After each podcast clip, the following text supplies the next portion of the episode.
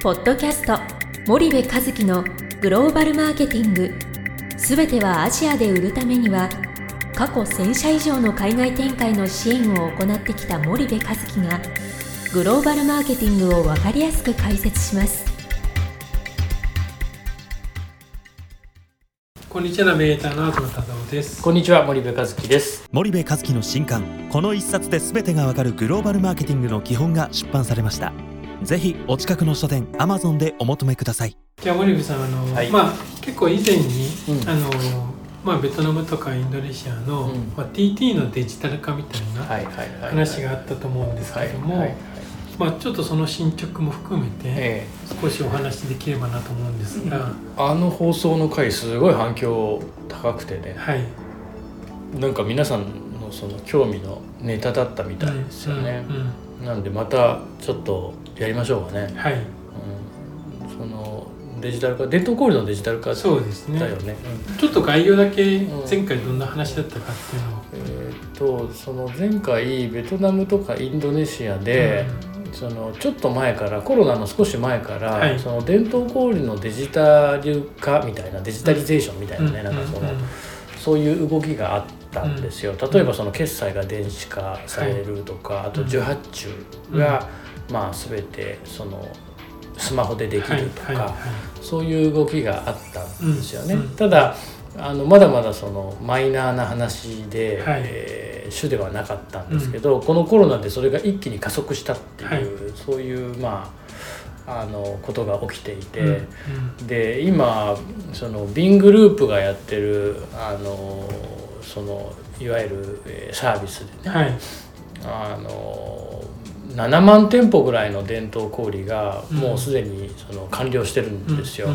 あのベトナムの伝統小売の数50万店ぐらいなんで、うん。約6分の1が完了しましたみたいなね、であとサッポマーケットっていうとこは5万5千店舗ぐらいだかな、うんで GT リンクっていうまた別のシステムがあるんだけどそれ8万店舗ぐらいが導入をしてて、まあ結構その6分の1ぐらいが各社、あの主要3プレイヤーとかが、まあ、あの獲得してきてると。うんうんうん。いうことなんですよね。はい。で小売店のオーナーにいろいろこう話を聞いてみると、うんかなり満足度が高くて、うん。このその伝統コールのデジタル化の波どうなんだろうなみたいなね。はい。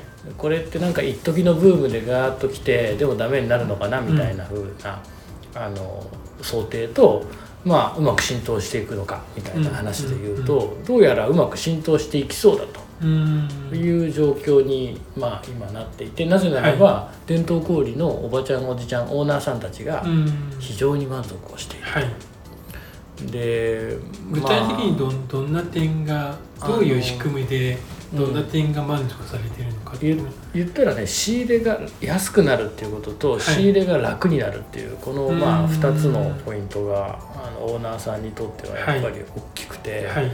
で3つ目がそのいいわゆる売れ筋が何なのかとかって今までこう人伝いでしか分かんなかった情報が瞬時に分かるみたいな、でこれ一つ一つまあ見ていくとねうん。うんそのオーナーさんって今までこういわゆるあのその地域一番店みたいなところから仕入れたりとか、はい問屋さんから仕入れたりとか、まあそんなことをしてたんですよね。うんうん。でまあそれなりに大きな伝統小売だと配達してくれるところもあったけども、うんまあ基本的には買いに行くみたいな、はい仕入れに行くみたいな、うんうん。そんな状態だったと。うん。でそれがあの、まあ、現金決済で、えーやるわけだよね。うんうんでそれがこう電子化されるとどういうことになるかっていうと基本その自分がつ、ま、使ってるスマホにアプリ入れてはいそのアプリで注文できるんだよね。うんで決済も電子決済できるので、うんあの言ったらうんその問屋さんにとってもいいよね。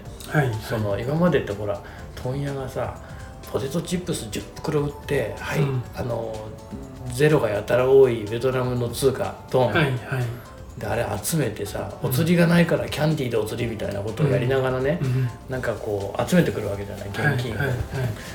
でもうそんなの大変なわけですよ問屋さんにとってみたらね、でそれがデジタル決済になるっていう電子決済になるっていうだけで、まあ、相当なメリットなんですよね、で小売店の方にもメリットがあって、一つはまだねそのいわゆる支払いをまずまずにしてくれるとかそういうのはなくてやっぱりデビット式ではい。そのあの言ったら決済したらすぐパッて引かれちゃうんだけど、うん。